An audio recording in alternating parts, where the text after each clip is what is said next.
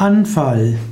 Anfall ist ein veralteter Ausdruck für einen Angriff oder für einen Überfall.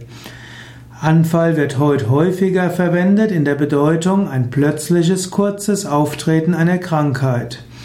Es gibt auch den Anfall von Verzweiflung, Anfall von Empörung, Anfall von Wut und Raserei.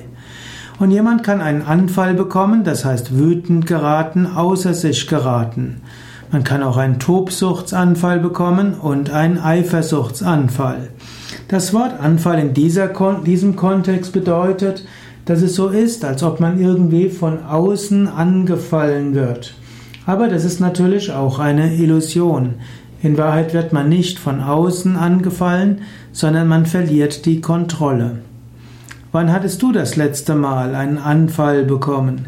Wie ist es dir gelungen, wieder davon loszukommen? Und was könntest du vorbeugend tun, um das nächste Mal keinen Anfall zu bekommen?